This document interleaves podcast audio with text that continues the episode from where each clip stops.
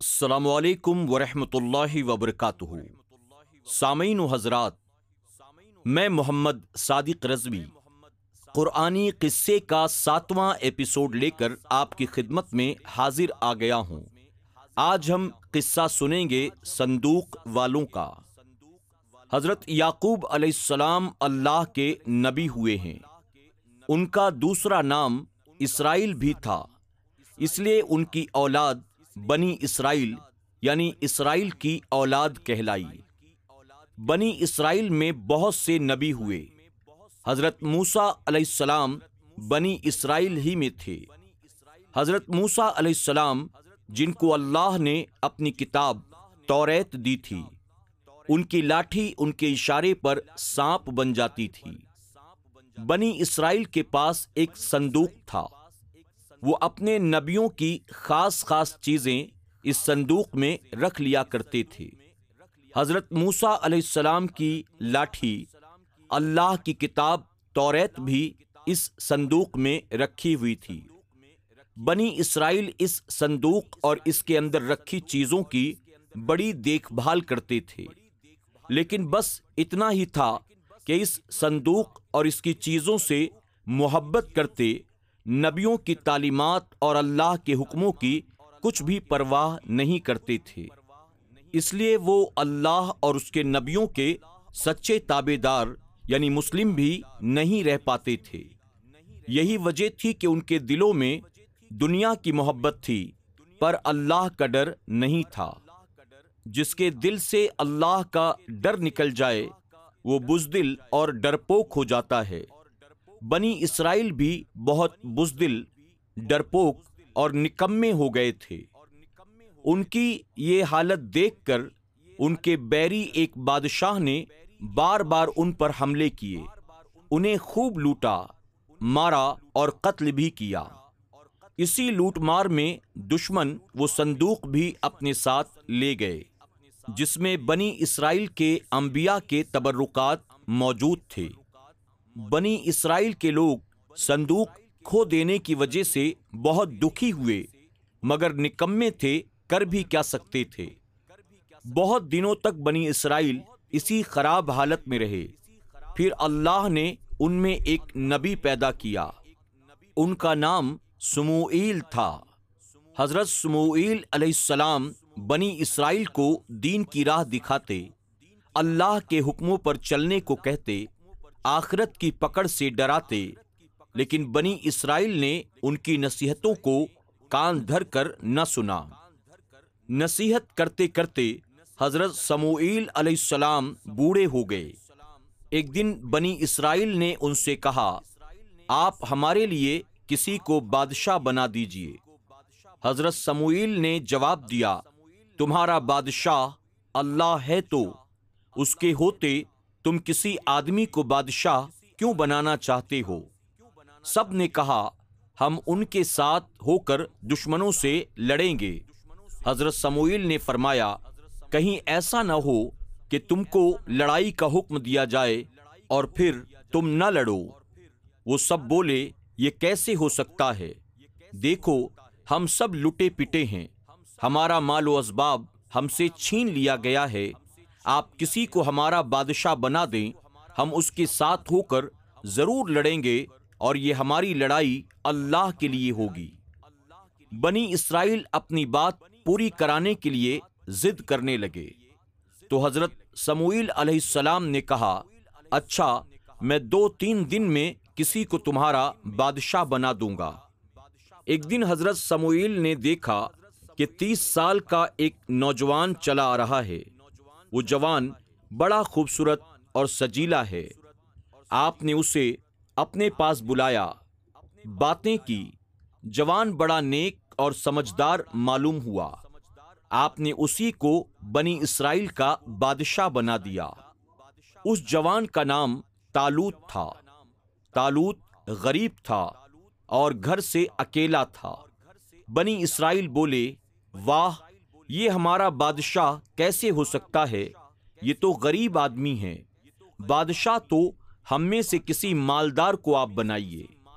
حضرت سموئیل علیہ السلام نے فرمایا، دیکھو، یہ کیسا طاقتور، خوبصورت اور تم سب سے زیادہ سمجھدار ہے۔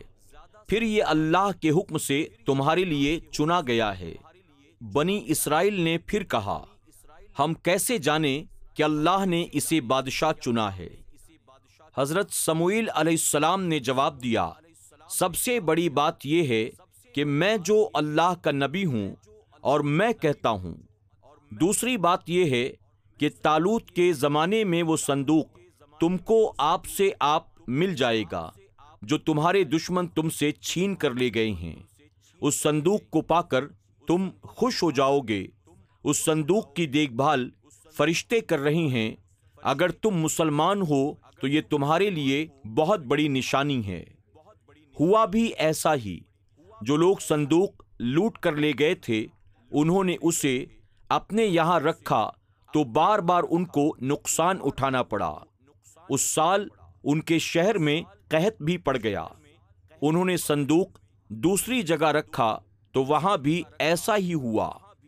وہ جہاں صندوق رکھتے وہاں ایسا ہی ہوتا، گھبرا کر انہوں نے صندوق کو ایک بیل گاڑی پر رکھا اور اسے ہانک کر اپنے ملک سے باہر نکال دیا۔ بیل اس صندوق کو ساتھ لیے ہوئے ادھر ادھر پھرتے رہے۔ کسی نے انہیں روکا بھی نہیں۔ چلتے پھرتے بیل وہ صندوق لیے بنی اسرائیل کی طرف نکل آئے۔ اسے دیکھ کر سب خوش ہو گئے اور ان کو یقین ہو گیا کہ اللہ کے نبی نے سچ کہا تھا، تالوت اللہ کی طرف سے بادشاہ چنا گیا ہے۔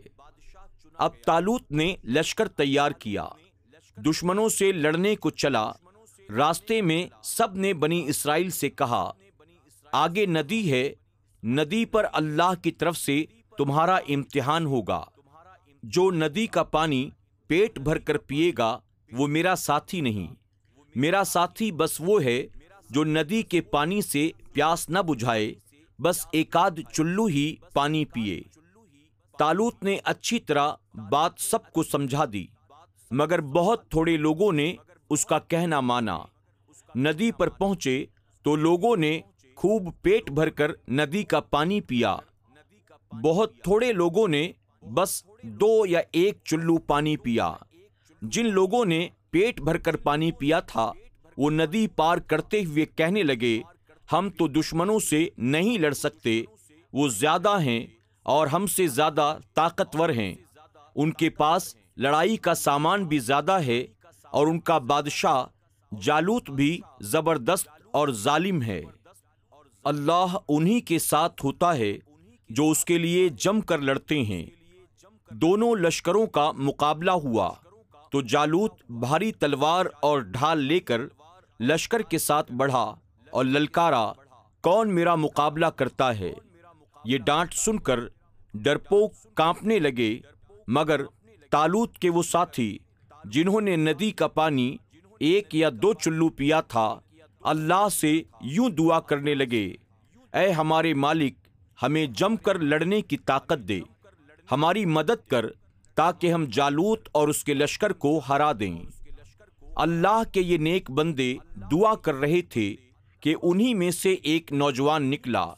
اس نے اپنے پہلے ہی وار میں جالوت کو ڈھیر کر دیا۔ جالوت کو مرتے دیکھ کر اس کا لشکر بھاگ کھڑا ہوا اور تالوت بہت خوش ہوا۔ اس نے اللہ کا شکر ادا کیا۔ سامعین و حضرات، آج کے ایپیسوڈ میں بس اتنا ہی۔ آج ہم نے قرآن مقدس سے صندوق والوں کا قصہ سماعت کیا۔ یقیناً وہ جو اللہ اور اس کے نبیوں کی بات مانتے ہیں، اللہ تبارک تعالیٰ ان کو ظاہری باطنی ہمت و طاقت عطا فرماتا ہے اور یقیناً اللہ ان کی دعائیں بھی قبول کرتا ہے اور اللہ قدم قدم پر ان کی مدد بھی فرماتا ہے۔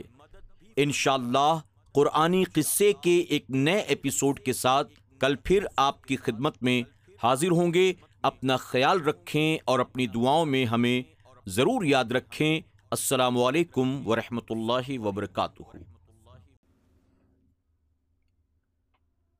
السلام علیکم ورحمۃ اللہ وبرکاتہ۔ سامعین و حضرات، قرآنی قصے کے چھٹے ایپیسوڈ میں آپ تمام کا استقبال ہے۔ آج ہم قصہ سنیں گے غار والوں کا یعنی گفا والوں کا۔ حضرت عیسیٰ علیہ السلام کے بعد اور نبی کریم صلی اللہ علیہ وسلم سے پہلے کی بات ہے۔ ایک شہر میں کچھ نوجوان رہتے تھے۔ ان کی سمجھ میں یہ بات اچھی طرح سے آ گئی تھی کہ سب کا پیدا کرنے والا اللہ ہی ہے۔ وہ سب کو روزی دینے والا ہے اور وہی سب کا مالک ہے اور یہ کہ اسی کی بندگی کرنی چاہیے۔ یہ بات ان کے من میں بیٹھ گئی۔ تو وہ اٹھ کھڑے ہوئے اور سب کو یہی باتیں سمجھانا شروع کر دیا۔ انہوں نے کہا، ہمارا مالک اور پالنے والا تو بس ایک ہی ہے، جو زمین و آسمان کا پالن ہار ہے۔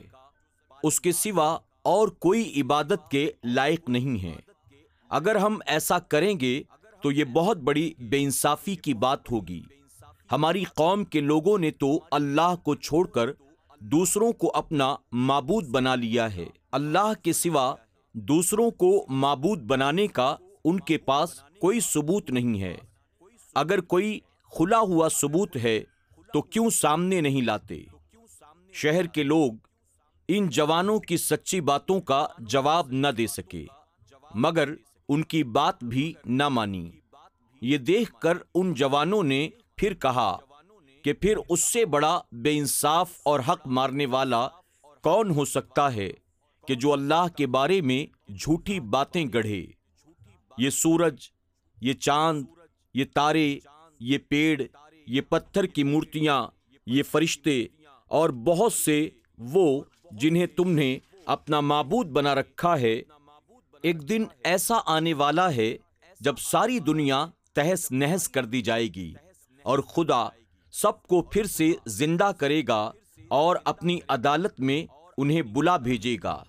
سب کو اپنے اپنے عملوں کا حساب دینا ہوگا اور اللہ کو ماننے والے جنت میں اور نہ ماننے والے دوزخ میں جائیں گے۔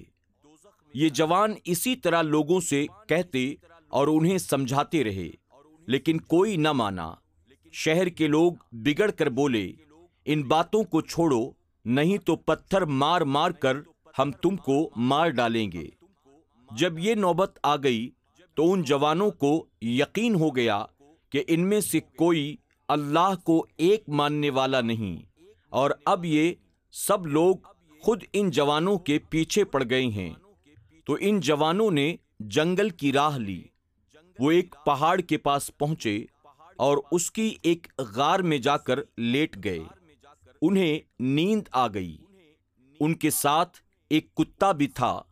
کتا غار کے منہ پر ران پھیلا کر لیٹ گیا اور وہ بھی انہی کے ساتھ سو گیا۔ اللہ کا کرنا دیکھو، یہ لوگ سوتے رہے اور اسی حالت میں برسوں گزر گئے۔ خدا ہی جانتا ہے کہ وہ کب تک سوتے رہے۔ نہ کھانا، نہ پانی، بس کبھی کبھی سوتے میں ادھر سے ادھر کروٹ لے لیتے۔ ان کی غار کچھ ایسی تھی کہ اس میں دھوپ بھی نہیں آتی تھی۔ یہ جوان آرام سے سوتے رہے، کیا اللہ کی قدرت ہے؟ وہ جسے چاہے اور جس طرح چاہے زندہ رکھے۔ زندگی اور موت تو اسی کے ہاتھ میں ہے۔ اب شہر کا حال سنیے۔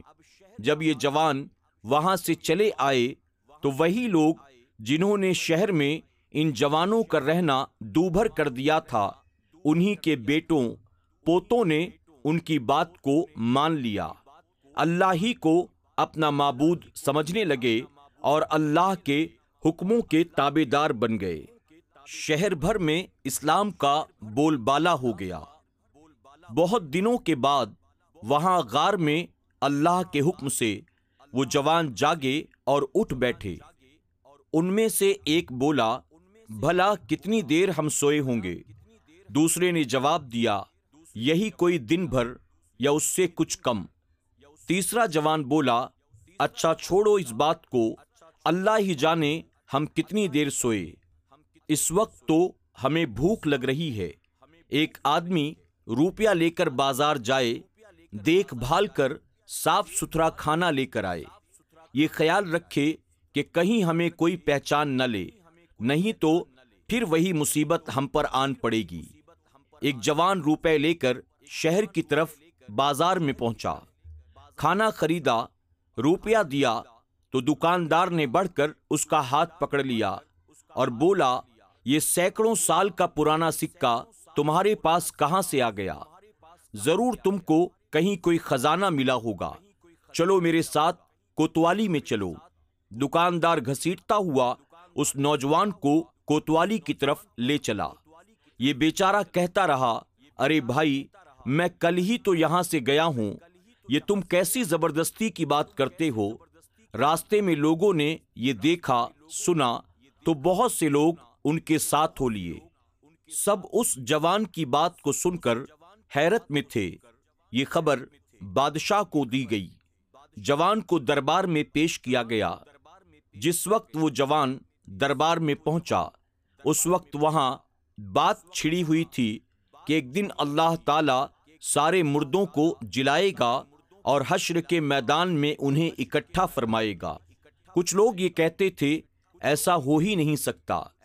ہزاروں سال کے بعد مردے بھلا کس طرح سے جی اٹھیں گے؟ کچھ جواب دے رہے تھے، اللہ کے بس میں سب کچھ ہے۔ اتنے میں اس جوان کا مقدمہ پیش ہوا۔ بادشاہ نے اس کی ساری کہانی سنی۔ جوان کے ساتھ جا کر اس کے دوسرے ساتھیوں کو دیکھا۔ اور لوگوں نے اپنی آنکھوں سے اللہ کی قدرت کا یہ تماشا دیکھ لیا۔ اور یہ غار والے سینکڑوں سال کس طرح سے سوتے رہے۔ نہ مرے، نہ سڑے۔ تب ان کی سمجھ میں یہ بات آ گئی۔ سچ مچ اللہ کے لیے یہ کچھ بھی مشکل نہیں۔ وہ جب چاہے پھر سے جسے چاہے زندہ کر دے۔ ان لوگوں کے سامنے غار والوں کی یہ ایک ایسی نشانی تھی جسے لوگوں کو بہت بڑا سبق اور نصیحت حاصل ہوئی۔ غار والوں کی یاد میں غار کے پاس ہی اللہ کی عبادت کے لیے ایک عمارت بنوا دی گئی تاکہ لوگ وہاں اللہ کو بھی یاد کریں اور اس کی قدرت کو دیکھ کر سبق حاصل کریں۔ یہ قصہ قرآن مقدس کے سورہ کہف سے بیان کیا گیا۔ کہف سے مراد غار ہے۔ سامعین و حضرات، آج کے ایپیسوڈ میں بس اتنا ہی۔ کل ایک نئے قصے کے ساتھ پھر آپ کی خدمت میں حاضر ہوں گے۔ اپنا خیال رکھیں اور اپنی دعاؤں میں ہمیں ضرور یاد رکھیں۔ السلام علیکم ورحمۃ اللہ وبرکاتہ۔